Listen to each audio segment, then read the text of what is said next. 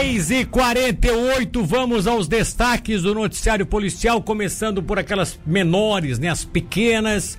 E nós tivemos aqui, é, entre as várias ações da Polícia Militar, três casos de tráfico de drogas ontem em Tubarão.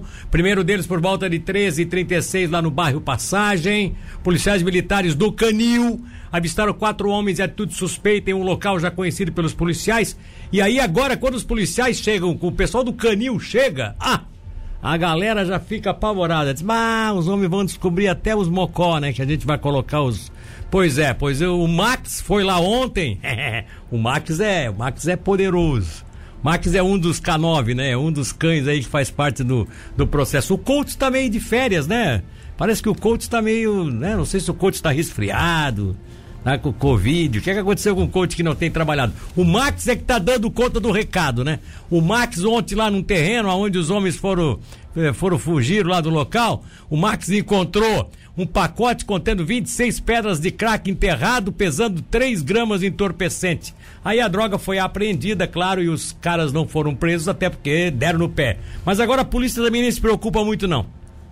A polícia chega nesse local, já abre já tira o Max, ou tira o coach, ou tira qualquer outro cão que eles vão ter aí, então, em treinamento, né?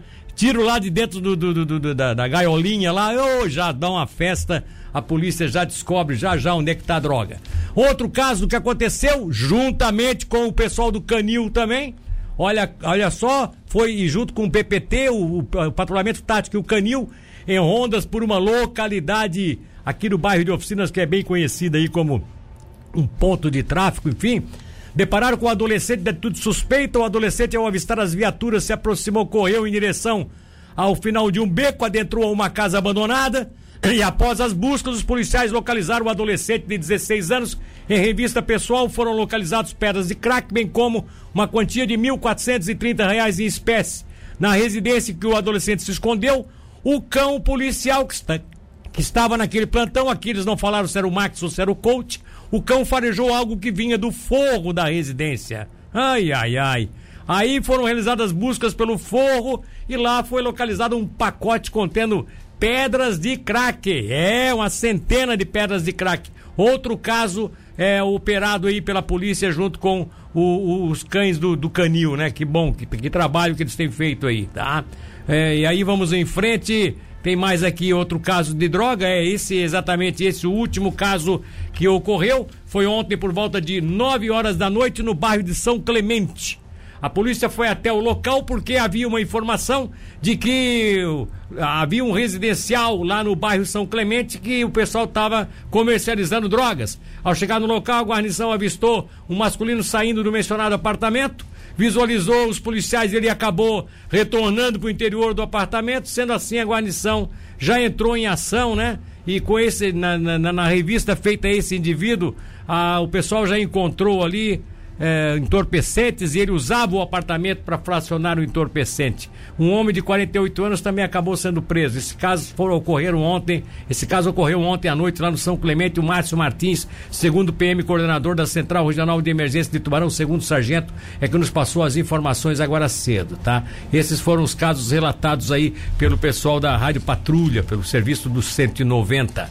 Mas não foi só, não foi só isso que aconteceu não na região. Tivemos outros casos, por exemplo, e daqui a pouco a gente vai citar, tá? Bom, a Polícia Militar de Sangão recebeu uma nova viatura para a Rádio Patrulha tá? E também renovou um convênio, adquiriu um fuzil 5.5. Isso foi tudo na manhã de ontem. Inclusive o comando do pelotão da Polícia Militar de Jaguaruna, Eduardo Brostein. O tenente Eduardo está agradecendo a todas as autoridades pelas parcerias e pela confiança depositadas. O veículo Jeep Renegade foi adquirido por meio da emenda parlamentar impositiva oriunda do deputado Luiz Fernando Vampiro. Na mesma oportunidade, restou celebrada a assinatura da renovação do convênio de rádio patrulha com a Prefeitura Municipal de Sangão, representada pelo prefeito eh, Castilho Silvano Vieira, assim como a aquisição de um fuzil calibre 5.56 para o 5.5, como é conhecido, né, para uso da polícia militar. É!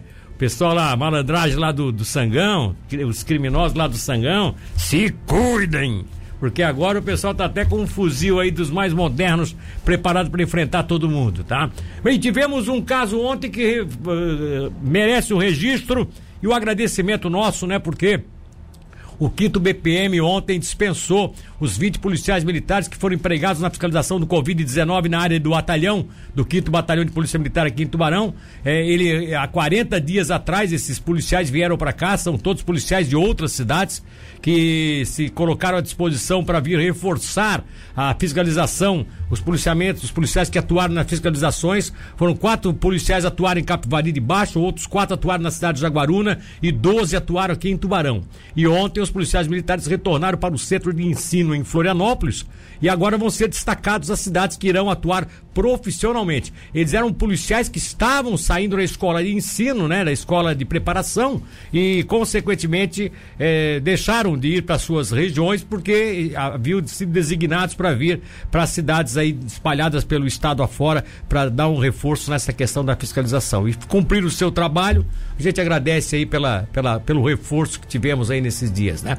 Pois bem, gente, ontem pela manhã vocês estão lembrados que nós divulgamos aqui no programa, isso já na terceira edição.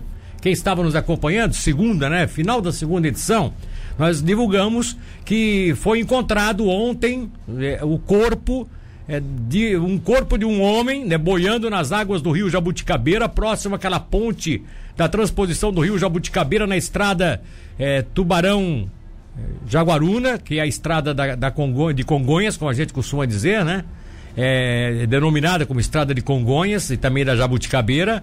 E aí é claro que havia, é, naquele momento, já quase que a certeza absoluta de que se tratava daquele cidadão que teria desaparecido no acidente da sexta-feira, quando um carro caiu lá de, de rodas para cima nas águas do rio Jabuticabeira daquela ponte e que dois menores que estavam dentro do carro disseram para a polícia de que havia um terceiro, e aí a polícia até desconfiou de que eles estavam com Miguel Daqui a pouco, como o carro era roubado, eles, talvez eles fossem os autores do roubo, e eles diziam que não que eles não roubaram, eles nem sabiam que o carro era roubado, que eles, eles na verdade, foi oferecida a eles uma carona para passear em Jaguaruna, lá na Praia do Arroio, e eles foram passear com o sujeito que, que era o responsável pelo carro, que eles não sabem também se foi o cara que roubou o carro, enfim. Só que eles, o que eles sabem é que quando eles estavam voltando, o cara se perdeu, caiu lá no rio, e aí eles conseguiram sair, tentaram tirar o cara, não conseguiram tirar, e aí contaram essa história. A polícia até ficou meio desconfiada assim na sexta-feira, se isso era verdade ou não, até porque não acharam o corpo, procuraram, sexta, sábado, não acharam.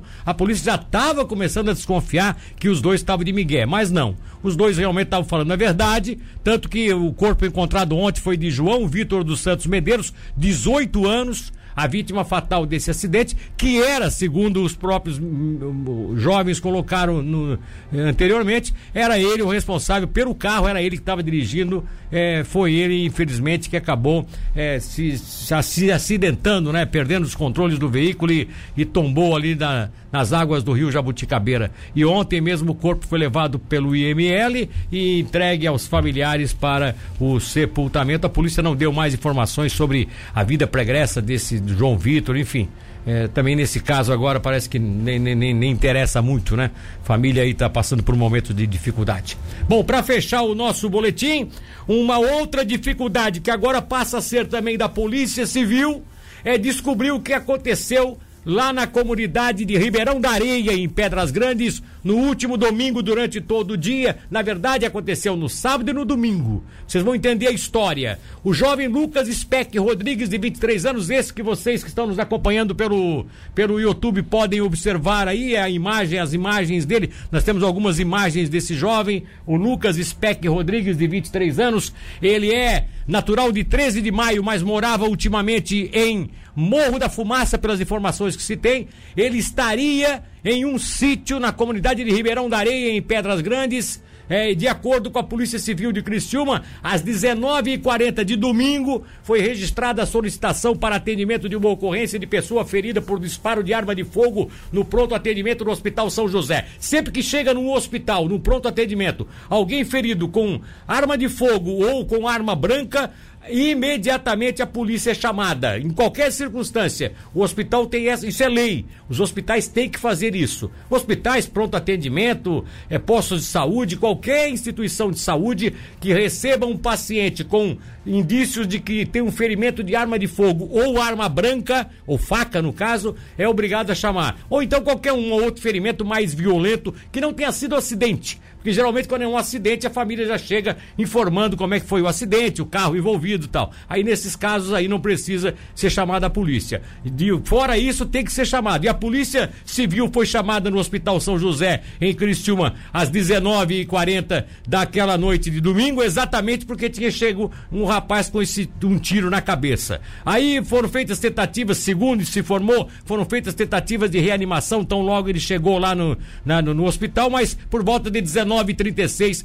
o óbito estava registrado. Na verdade, ele já veio em óbito lá da, dessa comunidade no interior de Pedras Grandes. Eles foram por dentro ali, saíram por essa comunidade, saíram até a região de Morro da Fumaça, de lá se deslocaram até, é, saíram por dentro, né? E de lá se deslocaram até Criciúma. Por isso que não trouxeram aqui para Tubarão. Levaram para Criciúma, que acabava ficando mais perto naquela circunstância. Os dois que entregaram ele lá no, lá no, lá no hospital foram embora, saíram. Aí ficou só os pais dele que chegaram logo depois. Porque ele morava em Morro da Fumaça, os pais já tinham sido avisados, foram até lá e foram tentar ver o que, que podiam fazer. Já não podiam fazer mais nada. Pois bem, ontem, por ser na sua área de jurisdição, a Polícia Civil aqui de Tubarão começou a abrir um inquérito para verificar se a causa proveniente teria sido roleta russa. Olha só, testemunhas disseram que Lucas Speck Rodrigues estava reunido com alguns amigos consumindo bebidas alcoólicas e escutando música desde a noite de sábado, nesse sítio lá no interior de Pedras Grandes. Em um dado momento na noite de domingo, após ter sido desafiado por uma jovem que estava no local, Lucas colocou uma munição em um revólver Taurus RT 410 e começou a girar o tambor e apertar o gatilho em direção à própria cabeça. Famoso jogo da roleta russa. É um jogo macabro. É um jogo macabro. Esse é, é o tal negócio. Bota um, um projétil só dentro do, do, do, do tambor e fica rodando, né? Se por um acaso o projétil parar é, no cão, né? Se você puxa aqui, se o cão bater, foi embora. O cão é aquela, aquela flechinha que dá no, então é, é, o seguinte, o que aconteceu pode ter sido isso, pode ter sido isso. A polícia está com grandes indícios disso, já tem depoimentos mais ou menos colocando essa situação. Agora é caso, é claro que a polícia não vai se manifestar oficialmente enquanto não tiver a comprovação exata de que foi realmente isso que aconteceu. A versão que deram lá é de que ele teria, estava usando a arma, botou a arma na cintura e aí é, nas brincadeiras acabou uh, havendo um disparo e a arma atingiu a sua cabeça. Difícil, né? Uma arma que tá na cintura, só se o cara bota a arma de cano para cima, né? Pra, pegar na cabeça é complicado isso. Mas vamos ver, vamos ver o que é que vai, qual é o que é que vai, qual vai ser o desfecho disso nas investigações que a polícia está fazendo. O que se sabe dessa história toda é que esse jovem aí, com toda a saúde, né? Um jovem forte, enfim, 23 anos, um cara bonitão, infelizmente está morto, possivelmente por uma brincadeira macabra. É pra gente corajosa, mas é macabra, né? Essa da roleta russa é macabra.